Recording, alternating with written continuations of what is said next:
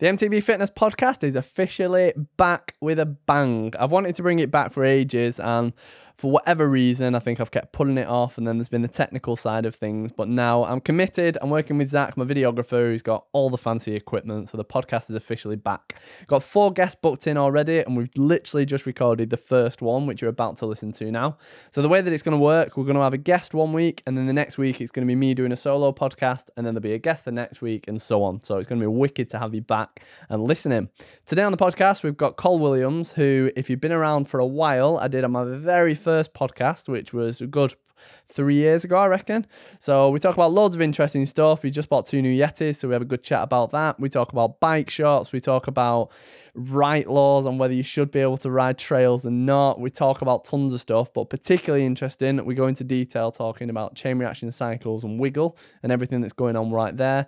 And Col is also sadly the owner or co-op or uh, past owner, I should say, of Fli Distribution, which is recently closed. Now, they were the distributor for KTM bikes, so we talk all about that and what's gone on there. So I think you'll find the podcast really interesting. We chat about loads of good stuff. I hope you enjoyed it. Thank you so much for listening. When we get into it, we go straight in. Enjoy. So you've got two new Yetis. I have. It's nice to have something that isn't a 90s Yeti. Um, so, yeah, the option came up sort of, well, about November time. Saw that the SB160 was out. I wanted a long travel 29er. Then I saw the price and had to have a, a think. but luckily, I know some people at Yeti from back in the day. Um, so, yeah, deal was done. And it took me quite a while to get the first one built up because I just kept changing group sets. Um, and then took it to Italy and hyperextended my knee. So Oh, not no. the best start. Oh, nightmare. on a crash or? well, it wasn't really a crash. I just was forgot that I hadn't been riding mountain bikes fast for quite a while and went with eight guys who've been racing Enduro Worlds for the whole time that I haven't Oh, been. Okay. So first run down, classic rookie error, was like, yeah, man, I'm ace. This bike's ace. and then hit a jump. I was like, oh, I'll just jump that. Turned out it was a spine. So landed about eight foot to flat on my leg oh, and spent the rest of the week just have my SPDs fully like fully tight so I couldn't unclip so that I couldn't put it. And it's been what was that March? So we're on nine months and it's still not right. Oh, nightmare. I did, funnily enough, when I went from my Yeti SB6, which is 27 and a half, went up to the SB150, which is 29. I was going down Boat Lane, which you'll know. Yeah. Um, and it was so much faster, I didn't realize. And I was getting, it's a longer bike, so without realizing, I was more off the back end. It was literally my first descent, and I had similar, like, I didn't actually crash. I managed to stop it, but I managed to stop it by putting my foot out into the ground at like Yeah, 20 right. mile an hour. So I did the same for my knee and like did the ligament. I was like, God damn it, first one. So it was a proper rookie error, and I was just like, oh, Ah. like the number of times I've been on trips over the years where someone, usually an idiot, has hurt themselves first run, you've been like, oh man, you you fool, and I was like, oh, it's my turn, brilliant. So I just had to suck it up for the rest of the week. It was Yeah. amazing riding, but yeah, just gutted. that I Not same when you got a niggle, though, is it? no, and it was like massively swollen. So I was all right on the bike because it's the rotation, the movement in the knee wasn't either extension or compression. It was just in that middle point. Yeah. Walking, I couldn't do. And I couldn't really, I still can't kneel down Oh my God. because the swelling in the back of the knee is pretty bad. So yeah, um, the bike was, I've s- basically, my wife makes a joke that it's too good for me. Like, I That's need too to get- fast. yeah, yeah. Because when we were in Italy, it was the weekend when Yeti won the men's and women's EDR in Tasmania. So I'm on the bike, like, oh, I've got the full factory, like all the gear. like it really is me. I that's can't blame the bike. yeah, yeah. That's always been my kind of like way to ride is have everything you possibly can so that the excuse it, they don't do it. Really. Just you're not good enough, mate. No, it's nice. It looks good, the 160. I don't I think it's just kind of like a gentle step up from mine, I imagine, and it's slightly more travel and slightly like yeah, different geometry. some of the geometry and stuff. It just feels. I mean, I am very out of the loop on the sort of high end mountain bike stuff because the brands we worked with, I was just racing road and doing that kind of stuff. So it was like I'd gone almost ten years without riding properly aggressive mountain bikes.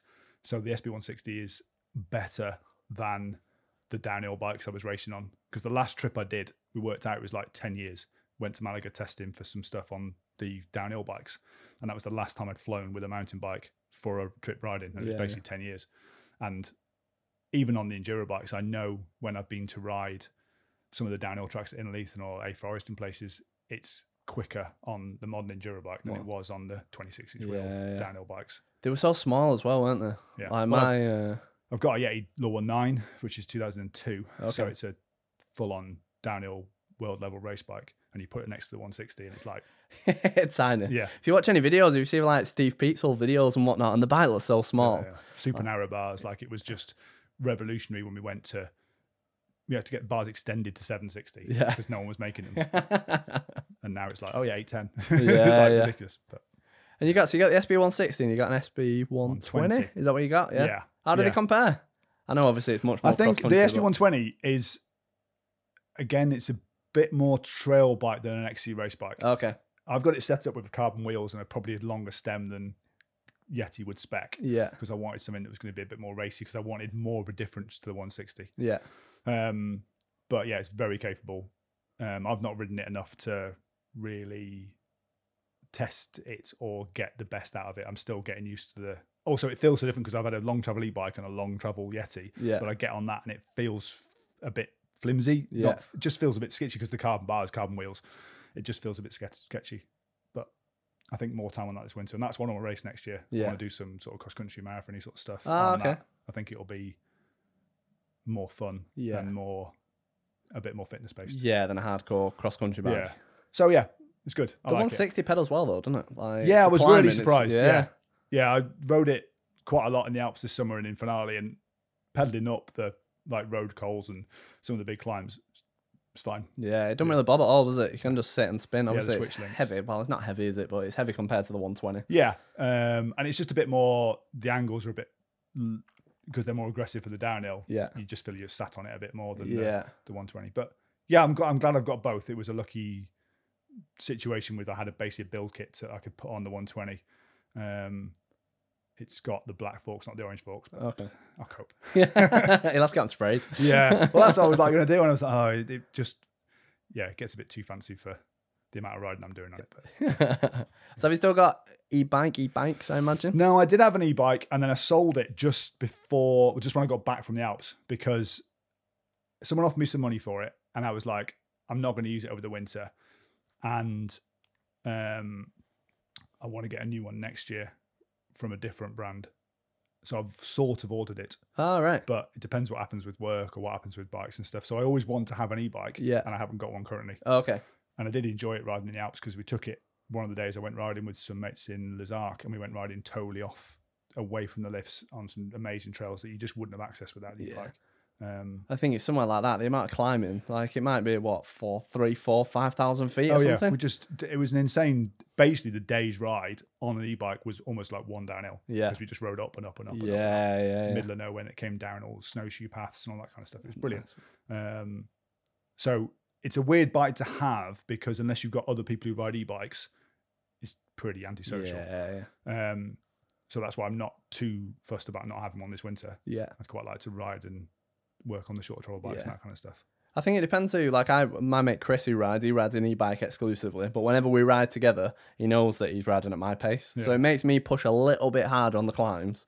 And at some point, he'll be chatting. I'll be like, right, I'm dying now. I need to uh, Yeah, yeah. focus on breathing. But he'll just chat away to me. But I think as long as the person riding the e-bike with a non-e-biker knows that the pace is goes off the non-e-biker, true. it's fine, Yeah. isn't it? Yeah. But then I can, I can imagine you do. Well, doing I just loops like to go. you like to uh, go fast.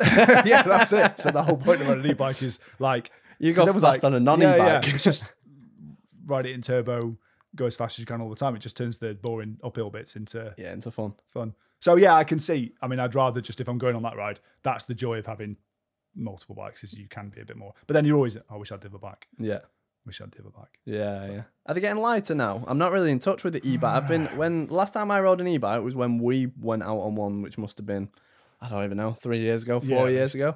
Are they getting lighter now? I know you can have the lighter versions, can't you? It's, a, it's one of those weird things that I've never really understood. I do understand the logic to it, but I'm of the opinion that if you're going to buy an e-bike, buy an e-bike. Yeah.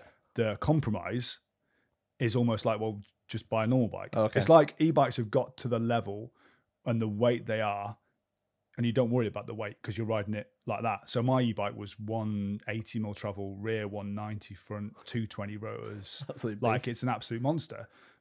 But that's what it's for. Yeah. And then you see people who buy these like super lightweight ones that Yeah. have got lighter motors, lighter batteries, less range. And it's like, well, eventually we're going to evolve that back to, oh, look, it's a normal bike. Yeah, you. So, and it also means that they can't ride if they're going to ride it as it's intended with people on normal bikes. Yeah. And equally, they can't ride with people on e-bikes. yeah, of course. It's just in the middle somewhere. Oh, so but if you can only have one bike, I can see why that might be the one. yeah, But I don't find the weight a problem because I'm used to downhill bikes Yeah. anyway.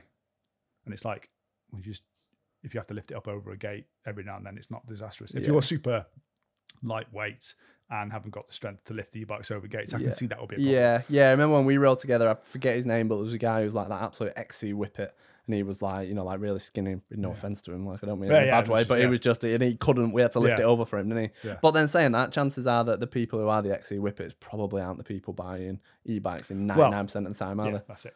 So I think it's an evolving marketplace, and the people, some people get stressed about, oh my god, it costs fifteen grand or whatever, and it's like, well, yeah, we don't have to buy the fifteen Yeah, grand one. yeah. It's like cars or anything else. That as the market matures, the high end stuff becomes more high end because people are prepared to get it. But if you look at the price of what you can get for four grand on e-bikes or two grand on normal bikes, whatever it is, the quality at that price point is loads better than it was any number of years ago. Yeah, So yeah, you can spend silly money on e-bikes, but then you look at the e-bike and go, "Well, you get a motor and all this suspension, yeah, and it's still cheaper than some road bikes." yeah, yeah. So which just got nothing. do you think that they'll properly like take over in like? Or do you think I'd- there'll always be people who ride both, or do you think that they will be like, do you know what I mean? Do you think there'll be people who, well, there will be people who will never ride an e-bike for whatever reason. That's obviously up to them. Yeah, What do you reckon will happen in the next sort of like 10, 15 years? I think that it's already happening. That anywhere you go to ride now, there's more e-bikes. I was really surprised in like Morzine and places this summer how many e-bikes were getting on the chairlifts. And Yeah, stuff. and I can see that for most people, they're just better. yeah, because you can ride it just as hard, you can ride just as far, you can get just as fit or not fit. But equally, mountain biking has got a problem with its obsession with controlling access to the sport. Oh, Do okay. you know what I mean? It's a bit like Oh, so you think there's a bit of, well, there is a bit of ego, isn't there, from yeah, and it's like a skate park sort of thing where you have like everyone looks down at the next level, and it's like no, you're you haven't earned the right to be cool enough to come and ride these places. yeah, yeah, And mountain biking's got a real problem with that. And e-bikes, the reason I think it caused so much upset for people is it takes away the oh you haven't had to pedal up here, okay, like the exclusivity Yeah, of yeah. it. Yeah, I know what you mean. and that I think is part of the people who are like oh well I've been riding these trails for all this time and now there's loads of e-bikers coming in. Yeah, And it's like yeah, but if we have more people using the trails, and also the e-bikes have basically saved the mountain bike industry because of all the money that's going into the shops, people spending money and servicing them and. They don't buy them online as much because they want to have the technology support and that kind of stuff. So it's a much, it's a good thing for the industry. Um, but Ooh, I don't know. The, the, the, there's a lot of people still, and I still, if I only had to have one bike, yeah. it would be an e-bike. Would it? Yeah, I think so. Wow. It does change every now and then. I keep thinking maybe I wouldn't. I presume a lot of people that you see in like Morzine who are going to the uplift with their e-bikes only have an e-bike, I Yeah. presume, because you wouldn't take an e-bike unless if you had a normal bike. Yeah. Normal, you know what I mean? Yeah, You wouldn't um you probably wouldn't take it, would you? So I suppose the people there with the e-bikes, the people who only have an e-bike and they're going on a trip away, Yeah. so they're putting it on an uplift. You or do- you can get the lift one place and then you you can ride off Oh, somewhere else as well. So I think there's loads of good reasons for it, and I, I just there is always going to be people who don't want an e-bike or Yeah. don't because it obviously costs extra money. So it's probably like a grand and a half extra for the bike. So if you've got X amount of money to spend, it's do you put that grand and a half into an e-bike yeah. or do you have Kashima or Di2 or Yeah, do you know I mean? It's like it's where you spend the money. Yeah. So you can buy a cheapish aluminium full suspension e-bike with a good motor and battery. And it's equivalent of like I mean my, my SB160, you get a very good e-bike for that money. yeah. And I've just got fancy stuff on mine that's basically jewelry. Yeah. I think as well, it depends on the group that you ride in. So if you ride in a group who don't have e-bikes, if there's 10 of you and none of them have e-bikes, you're probably not, if you can only have one bike, you're probably not going to be the odd one out and get an e-bike. It almost takes everybody to get them, doesn't it? Yeah. Well, that's what I knew from the sort of industry when I was working with e-bikes and other things is what happens in that exact circumstance is one person gets an e-bike. Yeah. And then within about eight months, Everyone. everyone's got an e-bike. So that's how it sort of starts is that people just see their mates with e-bikes. And after you've had the first few rides of giving them abuse for cheating, and you get on it and go, oh, well, this is fun. yeah. I can get 10 times as much downhill in a day. Yeah, yeah. And also the people who complain about it being cheating, it's like, well, I've seen you on a chairlift. And as well, I've said this before. A few of like uh, it's gone viral a couple of times. A post that I've put on when it's about people who say that e-bikes are cheating. can't really complain when they're riding a like myself a 160 mil bike with like 29 inch wheels and it's super lightweight and it's the perfect geometry and it's got a dropper post and it's Yeah, got however many gears you've got like it's all of that like it, all of that makes it easy you're not you're Well, not I riding mean, a rigid bike I've you? had, well, I've started mountain biking in sort of 88, 89. And I remember people on the hill when we were 14, 15 being like, oh, yeah, suspension's cheating. and then it was disc brakes. Oh, why'd you got disc brakes? That's just like, not, you don't need that for mountain biking. And then it's Yeah. like everything's just getting better and better. yeah And it's not the same thing. Yeah. Like, if you want to race cyclocross or hill climb on a road bike or enduro mountain biking or downhill mountain biking or BMX, whatever it is, there's all these different types of bikes. And we're very lucky that an e bike is classed as a bicycle yeah and our industry gets to benefit from it. yeah And it just means that either you get more riding or more people can ride. yeah Because people, like, you go on a skiing holiday and don't spend your entire life training to ski. yeah So you should be able to go to the Alps on a mountain bike holiday or go to trail centers and that kind of stuff and be able to just ride bikes. If it takes away the gateway control that well you have to spend six grand to get a bike that's worth doing because that's part of the problem is that if you ride for years if you spend money on a very entry level bike it was generally a bit rubbish and therefore put you off yeah so people would buy a bike and be like, "Well, I didn't enjoy that. It Yeah, punched of the first time, or the suspension was all over the place, or whatever it was that would actually put you off the sport." So that's the same with kids' bikes and everything else. If you buy essentially a really cheap, not necessarily, well, not necessarily cheap, but just a bad product, it can put people off the sport Yeah. for life. So actually, giving people the opportunity to ride something that's really good and not be just destroyed by the lack of fitness can get people into buying a second bike Yeah. and a third bike, which is what you want from an industry. Yeah, because if you go for a ride and you've never ridden before, you do need to be fit. Unless you're a runner or a swimmer or you do something that's cardio Yeah. heavy, you're going to struggle on your first ride. Because even like, especially around here, like you know, you ride here, but almost all the climbs. Yeah, there's no flat steep. yeah. Like, Yeah. and even because I used to live on just the other side of the motorway over in Saddleworth, which is like ten miles away, and the climbs are a lot gentler over there. As soon as I started riding here, like you're in a lower gear because everything is you can granny ring a lot of the climbs around here, and you're still almost at max effort on some of them Yeah. if you pick like the steep ones. So if you're going out with a group of people who've been riding, you've met through work or whatever you've, however you've got into it. If your first ride is, That well, that was horrible. yeah. I'm cold and muddy. I hurt. yeah. yeah, I've broken my bike. It's cost me whatever. Like you're not to. It takes a certain kind of Yeah. weirdness to think, oh, that was great. Yeah. yeah, exactly. No, it's all good. I think it's all going in the right direction. It gets more people into the sport, more people riding. I don't think there's any. For me, there's no real downside to it, to be honest. Well, it's just when people are like, oh, all the erosion or all this sort of stuff, and it's Yeah. like, well, yeah, but you can't just have you just riding your trail. Like you need everything needs to. Well, it doesn't need to grow, but it needs to be sustainable. And having more people doing it just means that actually, yeah, if you want to go more further away from the crowds, maybe going to Llandegla isn't your ideal place to go for a ride. Yeah. So there'll always be people who are pushing to get more and more away from whatever. Yeah. But actually, if it means that, like the trail centers you can ride now, the places you can ride in this country compared to 10 years ago, we used to have to go to like Whistler to get a jump, Yeah. like yeah. a decent jump. And now you've got all these places to ride and people riding them all the time. So all these people are making money and industry's booming because of it, because there's more people riding. Yeah. Whereas it used to be that there'd be about 300 people who were racing or riding like downhill at a certain level, and we'd all just travel around the country doing the different races because Yeah. that's the only way you'd get an uplift. Whereas now you don't need to race to get. Yeah. Yeah. So uh, the actual quality of riders is improving. Everything's getting better. Yeah. On that note, what's your thought on um, off-piste trails, shall we call them? So a lot of my local riding, I'm definitely not going to incriminate myself here. there are some bridle ways down here, and uh, there's a lot of most of the trails around here are built into private woodland, which you never see the owner or whatever. It's like it's almost abandoned woodland really, and they're built in, and they're not even footpaths. They are literally just carved into the side of like side of the the hills. My thing about all this sort of stuff is basically a respect thing, and it comes down to don't be a dick. Yeah, And I think if you're riding anywhere, whether it be a cheeky footpath or a, because we used to ride the footpaths on Leckhampton Hill where I grew up in Cheltenham for all the time, and occasionally you'd get a walker giving you loads of grief, and it's like, look, we're not causing any harm, we're just riding the trail. And they're like, the erosion. I'm like, it's a quarry. yeah, Like nothing here is natural. like they've literally nicked half the hill to build those houses. It's not natural.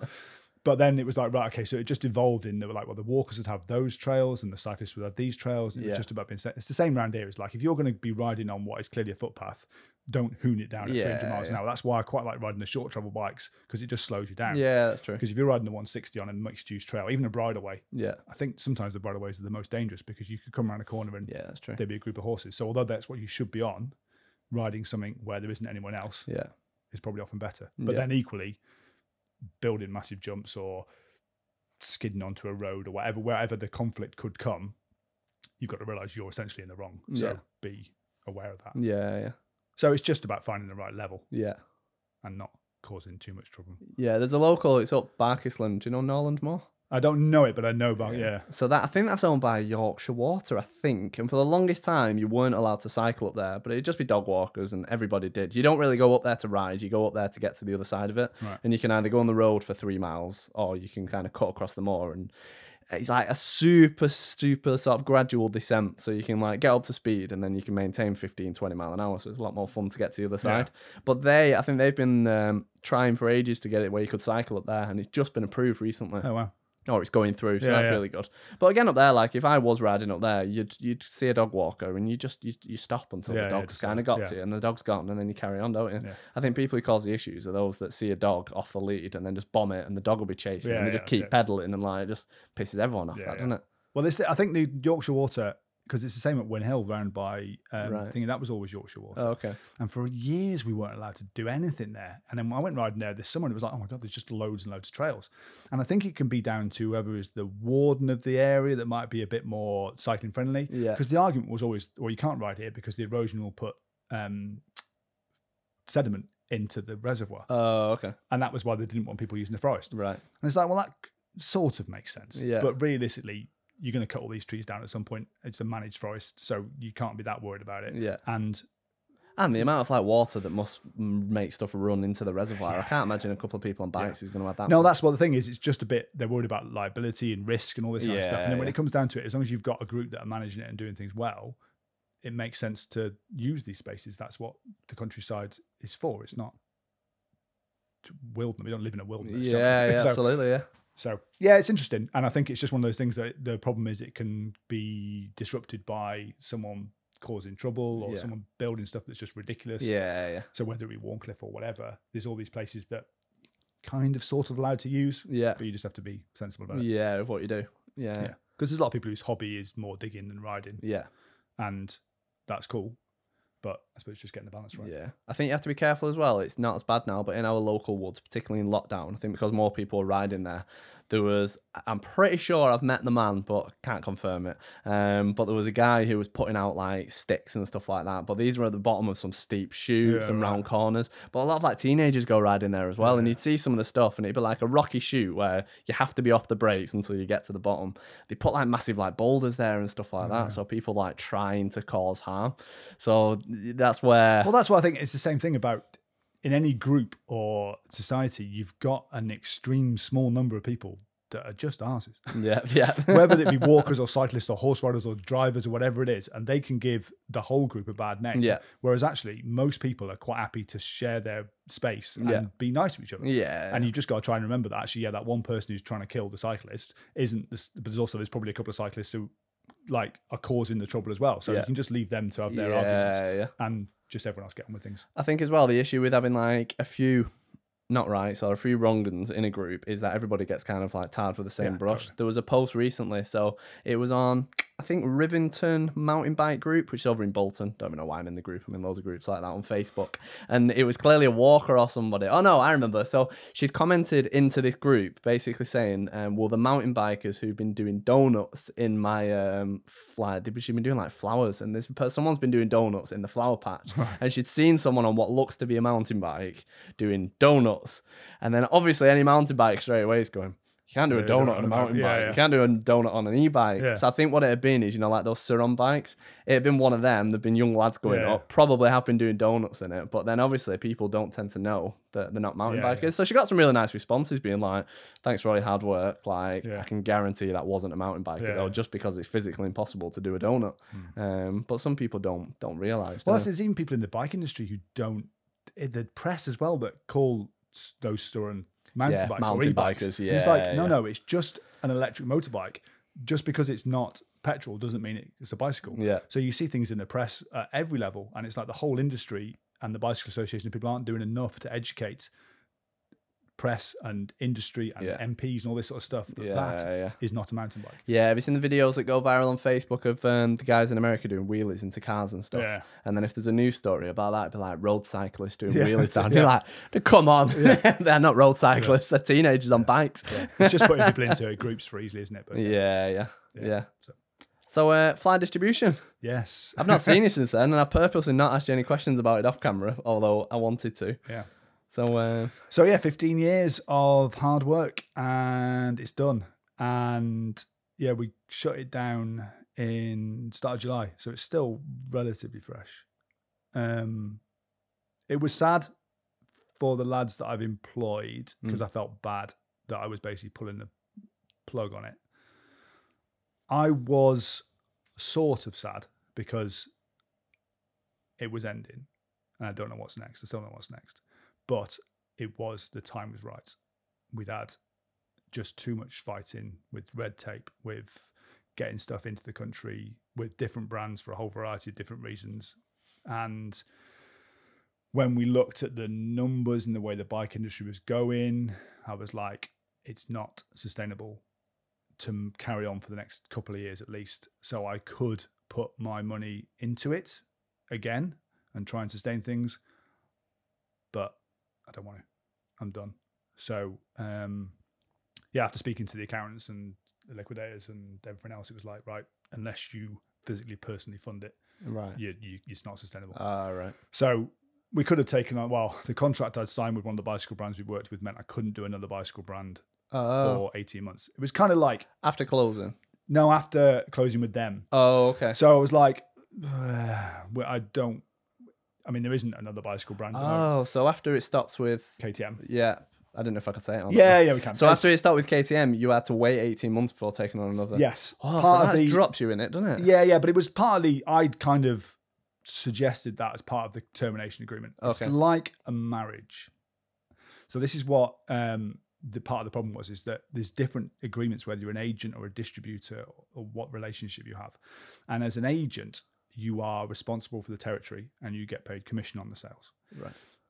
so essentially when you start off with a brand you're putting all the effort in because there's no sales you've got to build the relationship and that kind of stuff Okay. and then after a few years it becomes financially sustainable And, you were an agent, weren't you? yeah so an agent for ktm so after 10 years it had come to a certain sustainable level and it was like right we've got a good income from this and then after the brexit scenario it really wasn't working because if you're an agent they ship from the factory in europe direct to the bike shops Yeah. so it meant every single one of our dealers became the importer. Yeah. So then they were having to pay import duty, customs clearance fees, uh, all this kind of And get hassle. head around it all as well. Yeah, yeah. So it was just a nightmare. And then shipping went from being 48 hours for a bike to a month, Whoa. sometimes more than That month. big a difference. Yeah, oh, yeah. word. It was an absolute nightmare. So when KTM said to us, "Oh, we want to move to a distributor," I was like, "That makes sense. It's fine. I understand." Oh, that. so is that what happened with KTM yeah, yeah. then? So I, I, right. the- basically, it was a we fought for two years to get them to ship the bikes to do this. To do, it was just a nightmare. right. But when they said we want to be move to a distributor, I was like, I understand. That Right. actually is the solution to all the And then the benefit of them is that the distributor deals with all of the import yeah, and it's everything one like shipment, Right. all that kind of stuff. Yeah. So it did make sense. So I was like, that's fine, no problem at all. We'll have to have this conversation now with the lawyers because it's ending the, the contract. Right. Um, as back to the marriage analogy, if you decide, right, I'm leaving my wife because I've got a better offer or I want to change the situation, you there's certain responsibilities you've got in terms of finances and all that kind of stuff. Yeah. So we had to argue, discuss, negotiate that end of agreement to Right. sort it all out um, to make sure that we were compensated and we got half the house essentially Ah, okay, got you. because they have to buy you out. Of the area. Ah, okay. So yeah, that took a while to sort out. Ah, okay. But I said to them, look, obviously you don't want me just going to all my dealers next week saying, no, we're not doing KTM anymore. We're doing Yeah. brand X, whatever it is. Yeah. Not brand X because that is brand. Oh, right. So, okay. Because they 18 need to go to the Yeah. still So keep said, business right, with the so- dealer. Yeah. So we'll give you 18 months where Right. we won't compete with you essentially. Ah, that makes sense. Yeah, because you've got KTM don't have the relationship. You have the relationship with the with the With the dealers. Oh, okay. Yeah, so you could essentially take a lot of Yeah. their custom, Yeah, couldn't you, I if, could if it was a new brand. yeah. So I was like, we don't want to be competing with you. Yeah. So that's part of the termination agreement is that you negotiate something that it means you aren't going to do it. So yeah, Yeah, got you. there's a lot more interesting stuff, but I won't say all. Yeah. so yeah, so that ended um, uh, middle of the year. So it was a situation where we can't do another bike brand. The component brands we've got won't sustain the costs we've got. There's all kinds of problems with the component brands we're doing in terms of getting stuff into the UK. I am tired and I'm done. yeah. Yeah. So it was like, right, this is the right time. Yeah. So essentially, I was almost made redundant by my own Yeah. company. Yeah. But you. I've been made redundant before, and it was the best thing that ever happened. Yeah. So Well, I Yeah. suppose before you can't do anything new, can you? Because all of your energy is going into that, and if it's not, if it's not growing, or if it's doing the opposite, if it's shrinking and it's causing you all that stress, but then you can't get out of it, can you either? So Yeah. you're absolutely stuck. You just got to keep keep grinding, haven't you? yeah, it just got to a point where I just was every email from everybody was just Negative. yeah, just a fight, and Oh. it ah. was just like getting trying to get stuff into the UK, chasing the couriers, arguing with people about well, you've just done this wrong. Nothing was straightforward. It was no there was no joy Yeah. with it. So uh, being in the middle of a supply chain is never an easy situation. I always have to say to the lads that we are. If there was no problems, we wouldn't be needed. Yeah. They just sell to them. Yeah. The same yeah. way, if you're a bicycle brand, you can Yeah, sell direct to the customer, or you can sell to a distributor, or you can sell to the shop. Whichever avenue you decide to go to, there's problems and solutions with that. So we were in the middle. So we are just solving problems. Yeah. Otherwise, we wouldn't be needed. yeah, that makes sense. The bike shop would just go to it. yeah, So but then that's not very fun, is it? If it's getting not not necessarily getting worse, but if it's getting more Oh, and it more was just- problems and Yeah, customers. A lot of the bike shops that we sold to, I would consider friends. We dealt with them for years, and having to say to them, "Look, I honestly can't give you, I can't give you a date yeah, yeah, when I, I know it's been shipped, yeah, but I can see, Yeah. and also in some cases they've paid for it because Yeah. they paid pro forma. So I'm like, yeah, I, I don't know where it is, and I'd have to ask the supplier, whichever one of the suppliers we're working with. I'm like, I don't know when they're coming, and then equally, you know that the supplier, and this is not just a bike industry problem. I know this from other people I know in other industries that work. If you are a supplier in Europe and you've got a fridge or a bicycle or a whatever it is you've made, and you've like, well, we've made 50 this today, brilliant. Do you want to sell those 50 to easy markets that involve next day shipping, Of course, yeah. Or do you want to sell it to the UK and have all the hassle and Yeah. a month of things and all this sort of stuff? And if you've got demand from your yeah. the existing if you've already sold the 50, if you've Yeah, sold yeah. 100 and you've only got 50, yeah, you're yeah. So every time any of our suppliers or any of these other people I knew were making stuff, there's like, oh come on, send ours, send ours, and it's just hard to Hmm. get people to to to prioritize a market that is just a nightmare to get to. So yeah, we just were struggling on every on every front, and I was just like, I'm just, this is the time. It's been like, I've had a good run at it. I've enjoyed it. We worked with a lot of great brands, and I know the bike industry when we could see it coming a way off in terms of the problems with the, the sort of this couple of years we're in the middle of. It wasn't a surprise Yeah. to anybody. So it was like, right, I don't want to be taking on new brands. Like if you go into a bike shop now trying to sell them stuff, you can't even get them to take stuff that they've already ordered, Right. let alone go, here's me with a new bike brand. Right. it's just not going to happen. is that so? As much as I understand that from being very much out of it, really, like I'm in the bike industry, but then I'm not involved in the industry side of it, like at all. So the way I understand it is that there was a massive amount of demand in COVID, so all of the brands ordered as much as they possibly could, but then and then everything was selling out. But then am I right in thinking then there was a big lag between a lot of that stuff actually getting delivered? So demand has dropped off, and now a lot of brands have kind of over, a lot of uh, shops are over supplied. Yeah. is that right or not? It's basically right. It's um I hadn't really realised how greedy is the wrong word, but we we sat in our little warehouse, the sort of four of us who were working at Fli, and we're like, right, this is not sustainable. yeah, And I didn't want to be the guy who this is sat- in COVID. this is in COVID times. Yeah, Yeah. you're like, right, at some point it's going to drop off. yeah. And I don't want to be the guy who sat on 50 e-bikes or 5,000 e-bikes, whatever your level yeah, is Yeah. on that day. so Yeah. we were always like, right, we're not going to take on any more staff. We're not going to order loads of stuff. We're just Yeah. going to sit on things and try and manage it right. And then when the obvious decline happened, and it's twofold because it's the decline because everyone's got a bike, so no one needs a bike. So that was Yeah. obviously going to going to happen. Yeah. And then also, no one's got any money now. And as well, some of the people just weren't. A lot of people got into cycling, but they weren't cyclists or mountain Yeah. bikers at the time. And then some of those will carry on, but then a lot of them won't. Yeah, yeah. A so all lot those of bikes people have them sat in the garage. market. Yeah. So the, it's like a threefold. like all these yeah. reasons why it clearly wasn't going to be sustainable. So Yeah. now all these people are selling second-hand bikes. All this sort of stuff. It didn't result in loads of new customers. It was all obviously going to happen. What I hadn't really anticipated, and it was only speaking to some people I know in the industry, was how much of the bike industry was controlled by people looking at numbers, not on the ground.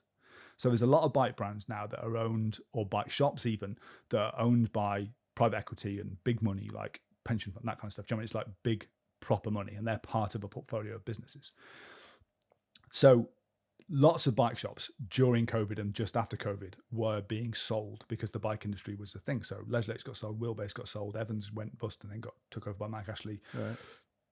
Chain Reaction and Wiggle merged and then got bought by someone else. It's all been moving around. And that was because the bike industry was exploding in a Yeah. good way. Like it was just going wild. Yeah. Okay. So all these companies were investing in cycling and Yeah. buying the bike shops. And bike brands were looking at like if I don't order this SRAM stuff, it's like a four year lead time. I'm not going to be able to get it. And then shops were doing like, well, if I don't order these bikes, I'm not going to be able to get them. And also shops were thinking, right, if I've done X this year, I need to show my investors that I can do 2X next year. Yeah. So there was all this stuff going on that was just building this bubble of expectation, Yeah. Yeah. which wasn't realistic. It wasn't And- founded on anything. yeah, yeah. It? So anybody at any level, all like the reps and everybody who's actually on the ground was Yeah. like, "Well, I can't sell more bikes than last year. Like, it's obvious I'm not going to sell more bikes than last Oh, year." but then the investors will look at the number and Go, just right, think yeah. they just thought it was natural that the industry was going that way. yeah, and also people who were trying to sell their businesses were telling the investors, "Oh yeah, look what we did last year, Ah, so we can do this okay. this year." So Because you would, like a- because you get more money now, yeah. so it was like a self-perpetuating bubble of growth that was underpinned by nothing. right. So now you've got all these factories in the Far East who've helped push that rush to sell stuff because they were like, right, if you don't order now, you're not getting anything. Yeah. So they were making the bike brands order components and parts. Bike brands were like, well, if we don't do it, we aren't going to get the growth. Our shops are telling us they want stuff. Yeah. Our distributors are telling us they want stuff because they were all trying to get. But they want stuff now and for the next two or three months, yeah, don't yeah. they? So Yeah. now suddenly the shops are going, no, we don't want anything. So the distributors are like, well, maybe we don't want it, but the factories are saying, no, you can't cancel because we've ordered the raw materials. Right. So it's all in a downward spiral. And different levels of bike shop and distributors have got different problems. If you need to sell a huge number of bikes to cover your costs Yeah. and the bike sales have just died, Yeah. then you aren't going to get the money from servicing. Whereas some smaller bike shops will be like, well, we'll be fine because we just get money from servicing. Yeah. Or we only have to sell like a small number of bikes. It's Mm. just bonus money. So it's going to be a traumatic uh, time. So have bike sales in the industry in general significantly dropped off recently then? I mean, you would imagine that they have, but again, I don't have access to any kind I of haven't seen the or- numbers recently, but I would anticipate based on what I've seen is that imagine, let's say it was a thousand bikes a year. I mean, it's obviously not. It's like Yeah, it's not, but let's say a thousand bikes a year pre-COVID, Yeah. and then it went to four thousand bikes a Is year. that what kind of growth Yeah, it it was? was like insane. Like Whoa. every shop just sold out. Yeah. So there was I remember no going bikes. to Leisure Lakes and on Yeah. two floors there was nothing on Yeah. either. It was wild. And there's normally a thousand bikes, I guess, in there. So it was insane the number of bikes sold. So basically everything that anyone would normally make sold. So it, whatever doubled, whatever it was, it was insane. And then now we've gone down to like 700. But the supply is still at 3,000 or whatever Oh, yeah. God. So they're being pushed on a market that wants less bikes than before. Right. Okay. So now they're discounted everywhere. So now is the if you can afford to buy a bike, now Now's is the the time, time, to buy a it? bike. Yeah, yeah, yeah. because they will never get a good as bargain as you will do now. Yeah. But what companies survive this next year or two will be interesting. Yeah. Yeah. Um, so yeah, I'm kind of glad I'm not having to. Yeah. Go through any of that now. Yeah, It must be nice now to be able to sit back and watch it. I know you don't want you'll have a lot of friends in the industry, so you don't want to see anybody struggling. But it must be nice to now be out of it. yeah. To to have, it was always like I'm having to pay to employ people, and it's my essentially every penny was like my money doing this. Yeah. So now it's not my responsibility. I sleep a lot easier. Yeah, I can imagine. Um, so that's a lot nicer in terms of not having to worry about right. We need to do this amount of sales to cover these costs. Hmm. It's fine if it's just yourself. I mean, you can you can cope with a bit of flex. Yeah. But it was always hard having sub agents and stuff that on just staff that were employed. Yeah. That was a tricky time. So I'm I'm happy about that. And there's been a few, I've spoken to a lot of reps who I know at various different shows or out in the Alps and stuff. And they're always like, well, you timed that well, didn't you? Yeah. I'm like, yeah, I have been lucky. It's always people who know me have always said that I'm lucky with this sort of stuff. Like I years ago, I got my world ranking points for racing downhill, and I was like, right, get my world ranking points right, I can go off racing. Got into work on the Monday morning, and they were like, we need to make two people redundant. If you volunteer, we'll give you some extra cash. oh. It's like, right, sign me up. So that's the sort of thing. So with this as well, it was like it couldn't have been better timed. Yeah, of course.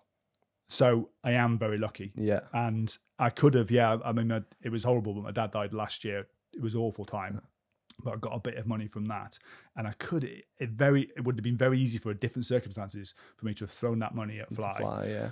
and then in a year's time being like, oh well, that was a waste. Yeah, of course. So I didn't want to do that. Um, so it, walking away, I've got a bit of time to just breathe and see what I want to do, and some point next year, have a think Yeah. um because yeah the bike industry is in a dark place i mean all the news Yeah. about chain reaction and wiggle over the weekend is Yeah, like yeah. Wild and I, it won't be the last so We'll definitely talk about chain reaction and wiggle in a second. How was it telling the guys? How were they? Because obviously I know quite a few of them. Yeah it was i don't think a surprise well it obviously wasn't a surprise They had a feeling it was coming. yeah because from november Yeah. they'd known that we were stopping with ktm Right. Okay. so So they're already asking questions. About yeah yeah we also i mean it was like it, and also clearly when i'm saying don't bother coming in like it's fine i'll still Yeah. pay you but Yeah. there's nothing to do it just makes yeah. me stressed and you stressed if you're here not doing anything Yeah. So it was obvious, but then I was it was the decision I had to say to him, look, I'm, I can't put any more of my money in to this, um, just to keep us all Ticking along. ticking along as a hobby, basically to do stuff. So yeah, we sat. In then it's not really ticking along, is it? It's no putting money it's in, just and the me- it's money's just me, going down the drain. Yeah, it would just be a a vanity project Mm. from me to keep my to sort of be like, yeah, I managed to keep my company going for another couple of years, Mm. And I'd got to the point where I was like, yeah. So we sat in the warehouse, had a beer, and it was sad, but I hope that in even in six months' time, they're all like, yeah, that was the right decision. Yeah. Yeah. They'll be better for, for it. Yeah. They're all good lads who have got good skills and will make the best of it. Yeah. And they're all young as well. So Yeah, that's why I always. I mean, you're it was not a, 50 with a mortgage with Yeah. this and that and the other, or 40 with like two young kids. Like, as far as I know, none of them have kids. Like, it was it was a conscious decision of mine from day one with Fli. Really, is that I didn't want the stress of having. oh, It was always like right, I'll employees take like it. that. Yeah, it was uh, basically I was Right. a, a sanctuary for ex students Right. for, okay. For 10 years, all in Manchester and over this way. It was like, Ah. right, anyone wants to come and have a job for a couple of years after you finish university, work out what you do with life.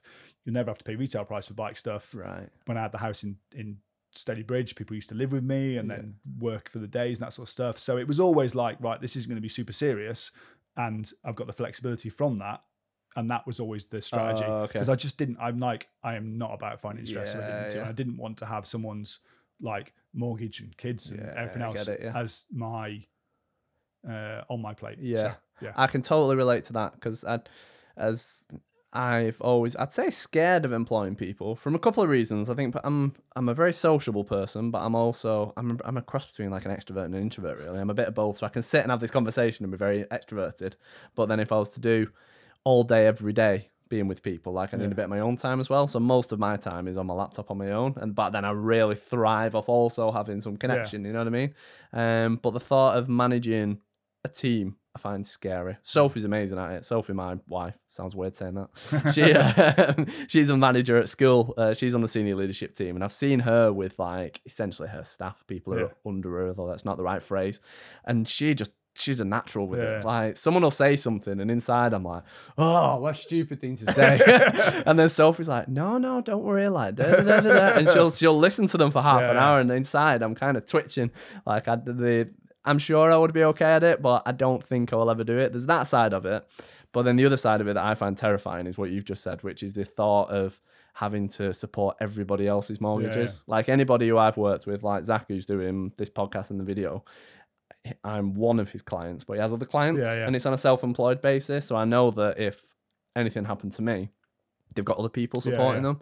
Um, so yeah, I can. It's, you've got to be brave. Like I think it's brave anyway, taking on students and whatnot. But Yeah. you've got to be really brave, I think, to get a business and then have 10, 20, 30, 40, 50 employees because the buck lands on you. Like, well, that was always how I wanted, where I wanted it to be, because you you kind of have a bit of control of these things. So it was always like, do I want to be a distributor who's doing thirty brands and all this kind of stuff, or do I am I happy having four or five that turns over at this level? That means we all have a good standard of living. We can have a laugh. We can go ride bikes and do that sort of stuff. And I was like, actually, I'm happy at this level. yeah, So never made huge amounts of money, never lost huge amounts of money, never got too bad.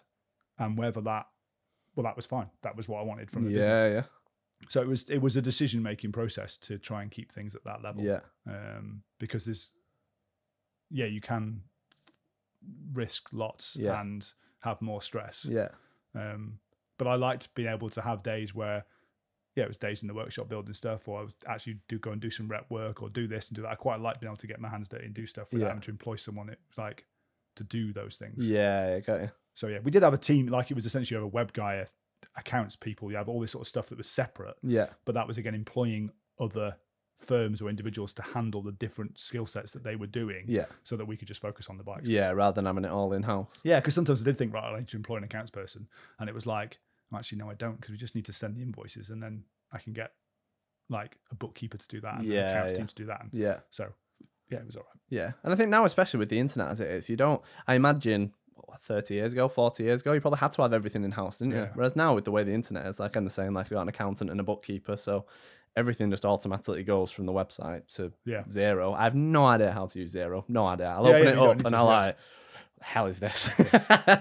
I just have to go on every now and again and then just approve things and then they take care of that side of it. So it makes all that a lot easier. I think now you can do it that way, can't you? Yeah, definitely. Yeah, yeah. So you obviously you don't know what you want to do next. You No. must have thoughts bouncing around in your head. yeah. Yeah. I've, I mean, I love the bike industry, but the I got into it really through the racing, and it was just a way to. It just spiraled. So now I've got an opportunity to just stand back and look at things. It's like, Mm. well, I could do what I do in the bike industry in another industry quite easily, Yeah. and I'd be rewarded a lot better. Right. I mean, the, the sort of skill set and the it's like account manager, territory manager, operations, supply chain, all this sort of stuff, all the skill sets that you Yeah. build up are like, well, actually, that works in anything. It doesn't have to be bikes. So I could be in bikes, but the bike industry's on its knees. So do I want to get into that at the moment?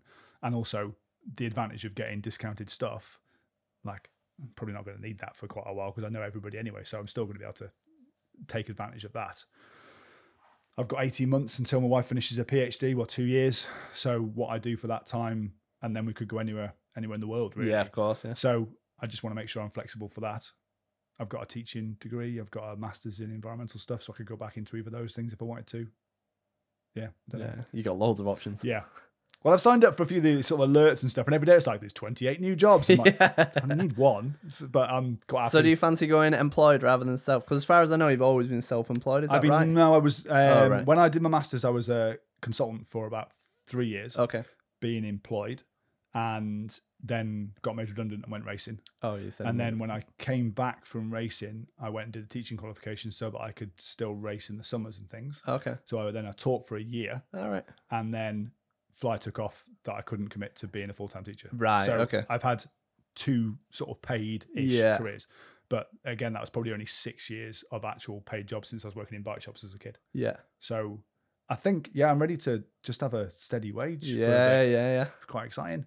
Um, so yeah, I've, I've, yeah, I'm, I'm done being the responsible person for everybody else for a bit in terms of actual money. Yeah. I quite want to do something interesting that motivates me, that challenges me, that Yeah. I that you can use your skill set for. yeah, use all that and do it for someone that I don't have to fight with. Yeah. Know, yeah it's just yeah.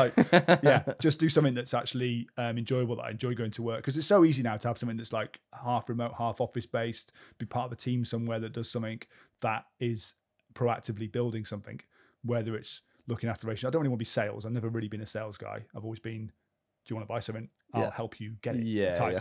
And that relationship and knowing the right people to help make things happen. yeah. So there's loads of industries that do that sort of stuff. Yeah. yeah. So I'm just keeping an eye out. Wrote a CV for the first time in 30 years. that was strange. yeah. Um, but yeah, I think it'll be spring. I start looking really. yeah. Um, yeah, have a winter of I've got a lot of jobs to sort out and um, just ride some bikes and try and get fit and then Yeah, see yeah. what happens. Yeah. Something will come up. Yeah. Oh, 100% something Yeah. will come up. Yeah, yeah. And I think as well, when you've got time to sort of like think and be calm, you've got a better idea what direction you want to go in, haven't you? Yeah. Whereas everything's so crazy, you can't really think the same, can you? You're just reacting rather than being proactive. So I think you need that break to decide what you want to do next. Yeah. I'm in a lucky position. I mean, it's a very privileged that I am not desperate. Do you know what I Yeah. mean? I'm sat on enough that I don't need to worry about things. And yeah, could be a situation where I'd have to work for a couple of years, but I Yeah. don't want to do that because I don't want to get to the end of a couple of years and be like, oh, well, that, like I've just frittered that away. Yeah, of course. I'd much rather keep that saved for next house and just find something that is is right next year. Yeah. Um, that that fits in with the, the skill set. And also, if it if it's two years, and then I move abroad or move to somewhere else with Louise, Yeah, yeah. yeah, it's just got me another different Yeah, of sort course. of pack of stuff. So Yeah. Exciting times.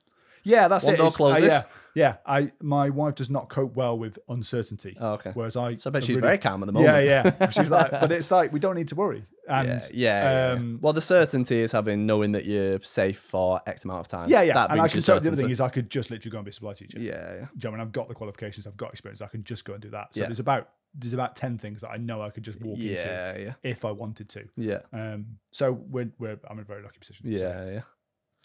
So chain reaction cycles and wiggle. So I bet things are evolving faster. It's the 23rd at the minute. So the news broke last week, didn't it? That they were going into administration. Self- You'll understand a lot more of this than Well, I yeah, do because I, I- know there's administration and then one of the other businesses owned by them has gone into actual insolvency. Is that right? So am I right in thinking that's when you break up the business? yeah. Well, sort of. I there's people I know who work for them that are still saying it's not affecting them. Right. So what's been published online about Wiggle Chain Reaction seems fairly certain, and it's even the press release from the German company that owns them saying that they are going into self-administration, which essentially protects you from your creditors shutting you down, Yeah. so you can try and work out what it does. Now, it basically means yeah, we're not solvent. Yeah. They've had th- Signa, not Sigma. Sigma's a different company, Sigma Sport, who's this bike company, but Signa, who own Wiggle Chain Reaction, are a German company, and their parent company is huge, which is another Signa something. Right. And the German parent company has gone, you're not having the credit money. So it now means that the small Signa, which owns Chain Reaction and Wiggle, yeah. and a load of other, they own some massive tennis thing in, Europe and stuff, basically isn't solvent. So Right. they can't afford to trade. Oh, So they're trying to work out what they do, which is usually get sold, strip some assets, do whatever it is that does it, that either makes it carry on or stops. Yeah. And I think they're at that point now. Oh, okay. So what do you think's going to happen then? Do you think they're going to disappear, or do you think they're going to get bought out, or because there are like for, there'll be people listening to this in America and whatnot? I don't think you have chain reaction cycles and wiggle over there. I don't think, but here, like it's the the biggest name, isn't Oh, it? it's- really, it's it's the global. name. Like Oh, it's massively global. Yeah. Like, Oh, is it? Yeah, yeah.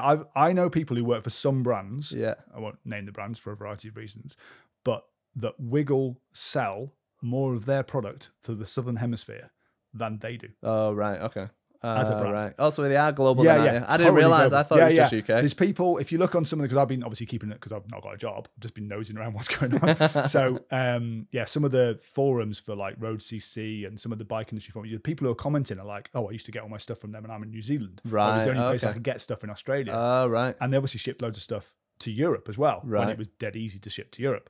So I can see that there's a load of people affected by it, and even like I've been into like most bike shops over the past couple of years, and there's always a chain reaction box underneath the cabinet Yeah. because they're like, oh, it's quite they're I don't know some forks on clearance or whatever it was, and they buy stuff. Yeah. So it's been a, they've been a supplier to the bike industry as well. It's because that's strange, isn't it? Because I'm in, I think only one Facebook group that's like a bike industry group. It's like bike shop owners, and a lot of them, they were saying that chain reaction cycle will often be cheaper than the supplier, which is bonkers. So if you're buying a Shimano, you know, derailleur or whatever, it's cheaper to get it from chain reaction cycles than it is to get it from the supplier or the distributor, which is wild, isn't it? Yeah. So did they get it direct from Shimano? Is that why? There's all kinds of supply chains. So I remember speaking to one of the buyers at Wiggle. This is like eight years ago, and he was saying for our product they had um, seven different suppliers for that one product of that one brand, oh wow. and they had a couple were in the UK, a couple were in Europe, and then a few were in the Far East. Oh, okay. So at any point they're buying from anywhere that will sell into that product. So Right. whether it be a clearance from a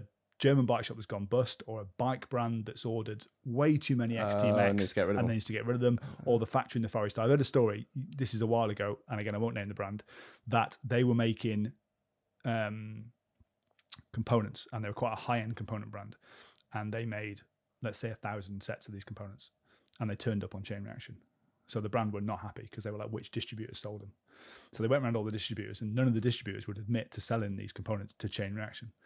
And then they found out that the factory in the Far East had made a thousand for the bike brand, and they made another thousand and sold them ah, direct to Chain Reaction. Oh no. So there's all this stuff about ownership of things, and that's why when you're getting stuff manufactured in the Far East, it can get subbed out to a different factory, or it can get like. So that's why the brand ownership and the copyright is. That's why things just turn up. You're like, where do these come from? And it's like, oh yeah, they made extra ones. so that's happened. So there's all kinds of things that just. Oh, it's so up. much more complicated. Than Oh yeah, yeah. So th- as a bike brand, you'll order your OEM, so original equipment spec, whatever it is, seat posts, whatever it is you've ordered. So you might plan to build half a million bikes. Like KTM are building five hundred thousand bikes a year. Now a lot of those bikes will have the same seat posts, so they'll Yeah. be ordering I don't know hundred thousand seat posts, and then something might happen. I don't know. COVID happens and you can't open your factory for three months, so you're not building anywhere near those bikes, but you've got these hundred thousand seat posts. yeah, yeah. So they'll sell them in a variety of ways to a variety of different things. So then sometimes you'll buy something from Chain Reaction, it'll just come in a clear plastic bag, Right. or it'll come in an actual box, or they'll be making a loss on it. Uh, okay. Just because they want to get rid of Yeah, it. yeah, yeah, just because they want to Right, get rid of some stuff, or it's like, well, actually, if we if we do a loss leader with this, it will get loads of people signed up. We've got their email address, and then Yeah. we can market them Yeah. the other stuff. Now, obviously, selling stuff at a loss or at a very small margin isn't necessarily hugely long term business model Yeah. unless your strategy is build up sales so that we can sell the company Yeah. to someone like Signa. Oh, okay. Got so you. Chain Reaction got sold from the original bike shop that it was to this huge investment bank uh. based on the amount of money they were making. Uh, right. They're only working like eight percent profit margins. Right. So okay. then it only takes that flipping to suddenly you're losing 97 million quid a year, Yeah, got you. and it's not sustainable. Yeah, yeah. So it, on the supply chain's amazing and super interesting and really way too complicated. Oh, for- it's way more than I thought. I had no in, in my head. You have let's just say Yeti. You have Yeti, and then they sell the bikes to Silverfish, and then they sell the bikes to the shop. There's way more layers, isn't there? so it's i mean there's that's how it should work Yeah. and then you've got all this stuff that obviously yeti are buying the frames from the manufacturer in the far east i don't know if yeti own their own factory in the far east they, i'm not sure they might do but they used to make them in america and now they're making the far east and you've got all this sort of stuff and then it only takes one unscrupulous factory to be like oh let's start making mech hangers or whatever yeah, yeah. and then suddenly the supply chain's chaos. Yeah. Or the distributor in Asia will be like, actually, we've bought way too many, whatever it is. Let's see if we can sell them into Europe. Right, got you. And then that has a knock on effect on everybody, Yeah. on prices and everything, then, doesn't it? Oh, it's wild, isn't it? It goes so much deeper than I think anybody out of it. Yeah, yeah, because it used to be that, um, in a way, it was dead straightforward. Like a bike shop would buy something off the rep who came in, Yeah. and that'd be fine. And then the availability in the internet obviously improved people's level of communication. So the fact that Wiggle had buyers in four continents trying to get the best price they could get stuff, suddenly it meant that your little average bike shop, because we used to go to them as agents for some German, say like, well, you're buying Shimano from Madison. Like, obviously that's the traditional way to buy it. But the reason that Merlin and Chain Reaction, everyone can undercut you is because they're not buying from Madison. Yeah. They're buying from this German guy who's clearing a load of stuff out. Do you want to get some Ah, of their stuff? Yeah, yeah. Like the reason that sometimes the reason that they can undercut you is because they bought it a lot cheaper. And that's Yeah. not necessarily because they're buying loads more, they get a better price. It's because they're buying off someone different. Right. So there's all these different ways of buying stuff that as a consumer, you not have access to. You don't have to just go to your local bike shop. Yeah. And it's the same the bike shop. Doesn't have to just go to the traditional distributor. Yeah. So it causes all kinds of problems, Yeah, yeah. especially when you've got a company who are managing the warranty system. Yeah. And then, Yeah. well, you didn't buy all this. us. Yeah. it's hard because you see it kind of from both sides of you. Because then, obviously, from the bike shops, you, you want bike shops to be in business, of course you do. But then, as a consumer, you're just going to go on the internet and buy it cheapest, especially like if it's a component. Like, I the warranty issues, I get that. Like, Yeah. who do you go to? But then I would, I could be wrong with this, but I imagine if I bought a derailleur from Shimano on chain reaction cycles, presumably my warranty would be directly with Shimano, would it? Your warranty is always with the person you bought it off. Oh, is it? Ah, Yeah. Okay, see, I wouldn't know that. Yeah, yeah. So wherever you buy something, they're your warranty. Ah, right. now, okay. in some cases, they'll be like, "Oh yeah, there's a tech center that manages stuff in this country. So as long as you show your receipt, you can get it dealt with by them." Right. But your warranty, your contract is with the person you bought it. Ah, right. Okay. So that's why there's always kind of Ah, right. a relatively straightforward system. But then other br- brands have different ways of doing things. Yeah, got you. So yeah, so that's essentially how it should work. Yeah. So what's your prediction then? Of nobody knows what's going to happen. Do you think chain reaction cycles and Wiggle are going to disappear? Do you think they're going to close it down and start up under a new name if that's possible? I think the Oh. name will be bought, and it'll be Mike Ashley or someone like that. So you think that in two years' time we'll still be able to buy stuff from Wiggle and Chain Reaction at a cheap price? It'll just be everything that goes on behind the scenes that we won't really see. Yeah, the ware it'll all be warehouse in the same warehouse as I don't know Wheelbase or Leisure Lakes or Evans or someone. Do you know what I? Yeah, got you. The same way House of Fraser now doesn't exist and Debenhams doesn't exist. It's Yeah. all just a website that's the same company as somewhere else. Ah, okay, it'll be you. like that. I suspect. Yeah, yeah. um, because I know a load of guys who run bike shops who've been like, "Oh, this is brilliant for the for us because these customers will come back to the bike shops." Like, nah, No, they won't.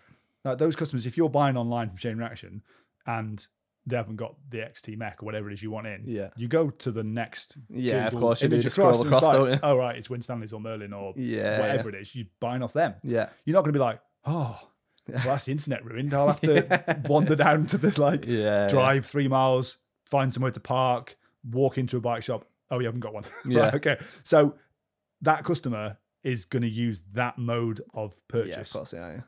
Doesn't matter. You've got that's we we used to with a certain number of brands we worked with over the years. It was like you don't need multiple people online selling stuff. You just need a couple Yeah, because they're all competing for the same customer. yeah. Then you need someone in each town selling stuff because Yeah. they're competing for a different customer. Um, but the fight on the internet because you can we have we've worked with websites for years and it's like you just you look on a Monday like why haven't we sold any of those? We sold loads last week and it's like oh we've been undercut by a penny Right. Oh, undercut by a penny and you're like oh we've sold loads again. Yeah, yeah. So some stuff has not got the brand loyalty or the customer loyalty that I think some people yeah, think it has. There's just a run of the mill right. I just buy off those guys because I've got the website saved. yeah, But yeah, yeah, yeah, yeah. I, I, I can't see the likes of Wiggle Chain Reaction. I mean, I don't even know how the relationship with Hotlines because Chain Reaction is Hotlines, which is Nukeproof, which is Vitus, which is Brand X. All these brands are all in that wheelhouse, Yeah, not just, and then they distribute loads of brands as well. And then there's all the reps and stuff. I d it's just a chaotic system. yeah, yeah, So I don't know happened. yeah. It sounds like it's like you say, it's just going on. There's going to be a lot of stuff that goes on behind the scenes and selling and this and that and the other. But then for the customer, probably stay pretty similar, won't it? I would imagine. Yeah. Yeah, there's not suddenly. I mean, there's going to be a situation like, do you know, do you know about Moore Large when they went bust? No, I saw it on Facebook, but I don't know very So much So More about Large that. are probably the fourth biggest distributor of Oh, wow. stuff in the UK. Okay. Yeah, I th- I'm certain they're top five in terms of turnover and that kind of stuff. They did more, not so much mountain bikey stuff, so they wouldn't have got on your radar quite as Yeah. much. But they did um, quite a lot of big brands and a lot of bike shops bought off them, and they went bust in February, Right. the start of this year. And then 2pure went as well, which is a Scottish one who did Moustache and a few other bike brands. So they, there's like, I mean, we were small fry compared to those guys, but yeah. So there's there's already been a number of distributors going, and then there's shops are the same thing as well. But the stuff that they supplied, whether it be whatever it was the brand they're doing, unless they owned the brand. Yeah. So Moore Large's own in-house brand was Forme. So they're quite big e-bikes and kids bikes and that kind of stuff. So that has gone Yeah. essentially. I don't know if anyone's bought the brand name or whatever, but all the brands they distributed, whether it be E13 or they did a brand of well, they did O'Neill, Right. Oh yeah. Yeah. So all those brands are like, well, okay, we can't use you guys. they we'll do someone else. Yeah. Yeah. So I think they did. Oh, they did Tern e-bikes. Right. So within a couple of weeks, it turns out the guy who was, I don't know if it was Tern, but whichever brand it was, you find out. Oh, the product, the, whoever the brand manager was working for distributor X Yeah. is now looking after the brand on his own, Yeah. handling Okay. the import for that sort of stuff. Got you. So it doesn't really change for the end consumer unless you're super into the bike brand that happens to be owned. But then you'll find, I suspect, someone will buy the Forme brand name Yeah. and that brand will appear. Yeah. Got you. Because like Nukeproof, Nukeproof was a component brand in the 90s for like high end American super nice carbon stuff. Disappeared for 10 years. And we were at the World Masters and the lads from Chain Reaction. I was like, oh, Nukeproof Hubs, where have you got them from? They were like, oh, we bought the brand. Oh well. So Nukeproof is now Chain Reaction. Yeah. Yeah. And then at some point, someone else will buy it to do something else. So Yeah. I don't know what will happen, but I, I can't see those brand names disappearing. They're too valuable what will happen is someone will buy the company for because it's obviously got X amount of debt. Yeah. Someone's going to buy it for two quid, Yeah. Pay off the debt. have all the stock, Yeah. and then yeah. for the next five years they're making loads of profit because they've essentially got all this stock for free. oh, of course. but Yeah. they've had to take on all the costs. yeah, I'm with you. Yeah. So that's what happened with Evans. Is suddenly all these all these bikes started flooding the market, and it's like, how can they sell on that price as well? Yeah. Because they paid two pound fifty for. Yeah, okay, that makes sense. It's all changing, isn't it? yeah. I mean, it is, and it's always a state of flux. Any industry, there's always churn with businesses because everyone's like, oh, we can make loads of money, so they invest too much, and it's not sustainable. So then they go pop, and it stuff floods the market cheap because that's where all the stuff comes from. It's mm, like yeah. now there's loads of things on the someone website that is the auction house that's doing Moore Large. So they're just flooding the market with cheap stuff. Um, so all that stuff appears from somewhere, and then people buy it, and then other people buy that to sell it on again. Yeah, There's yeah. loads of shops buying that stock Yeah, of course, yeah. because they're getting it super cheap. Yeah. So that'll just appear in the marketplace. And the same thing will happen if Chain Reaction Wiggle do go. All that stock in the warehouse will either be bought by someone en masse or it'll be auctioned off to play off the creditors. Yeah, yeah. Do you think that the high street bike shop will disappear? Before you answer, I think that you'll have kind of your leisure lake size who seem to be big enough where they can stock a load of bikes and people buy bikes off them. Personally, I think your small independently run bike shop that's in if you're local to me, Hebden Bridge or Sowerby Bridge or whatever, all the local ones, I can see them always existing for the mechanic side of it and for the workshop because someone's always going to need to go to it. But being very disconnected from it, I don't see it being sustainable making any money from selling parts, except for if you're on a bike route and you need inner tubes and chains and stuff, like the one at the bottom of Llandegla, for example. They're probably always going to do some kind of business because you turn up and you forgot your helmet or you forgot your shoes or you forgot this, you'll buy some. I think the ones in sh- local villages, I can't see being sustainable selling bits. But again, I'm very much disconnected from it. I think you're right. I think you only have to go. Germany is the example that a lot of people use because it's five years ahead oh, Okay. of the UK in terms of the marketplace. All right. And if you are buying a bike in Germany now, pretty much the shops are like they're insane. They've got like test tracks inside. Whoa. It's just massive. But they do all the bike brands. Right. And everything's on finance available. It's like buying a car. Right. It's like sort of size showroom. It's insane. Whoa. Right. So when I bring bike brand owners or whatever over to this country, they're like, What's this? what's this like, antiquated, weird way of doing stuff? So you can get everything's in one place. So it's hypermarket Oh, wow. type, two stories, like proper car parking. Do you know what I mean? Like you go in and you feel like, well, yeah, I'm spending 10 grand on a bike. I should feel like this. Yeah, yeah. Oh, it's wow. not. So when they come to this country, they're Yeah. like, well, this is weird. Yeah.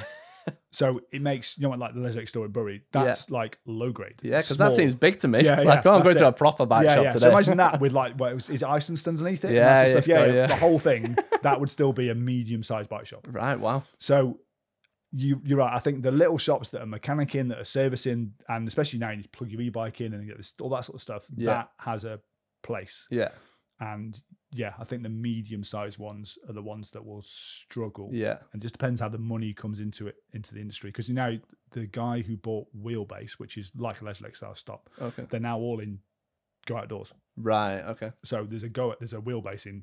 East of the Go Oh, Outdoors. right, okay. So he bought that brand, so he got access to all the bike brands that they yeah. sell. Because Yeah. a lot of people wouldn't sell to go outdoors, Yeah. but they sell to wheelbase, and now the Ah. wheelbases are in go outdoors. Oh, wow, okay.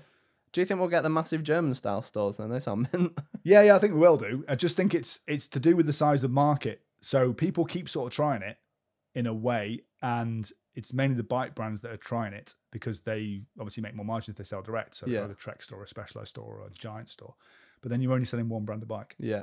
whereas the stores in Germany are multi brands. Yeah, yeah. So, because those big brands stores are great, because we used to have people come to us going, I want to be a KTM store. And it's like, yeah, great. But if someone doesn't like orange, Yeah. yeah. you're not going to sell the bike. You need a range of price points and a range of quality products at that price Yeah, point. You need a certain amount of space to do it. So, yeah, I think it'll it'll go that way, Yeah. but we've got to get through this couple of years of Yeah, turmoil in the meantime. Yeah. Yeah, yeah. And on that note, it's been an hour and 10 minutes already. I'm looking at my watch and wearing a whoop. It doesn't even have the time on it. Oh, wow.